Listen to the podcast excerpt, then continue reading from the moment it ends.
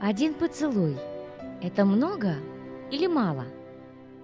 Это минималистическая история одного простого прикосновения, повлекшего невероятные последствия в семи мирах и четырех измерениях спустя многие тысячи лет после того, как и мы, и даже наша планета и звезда перестали существовать.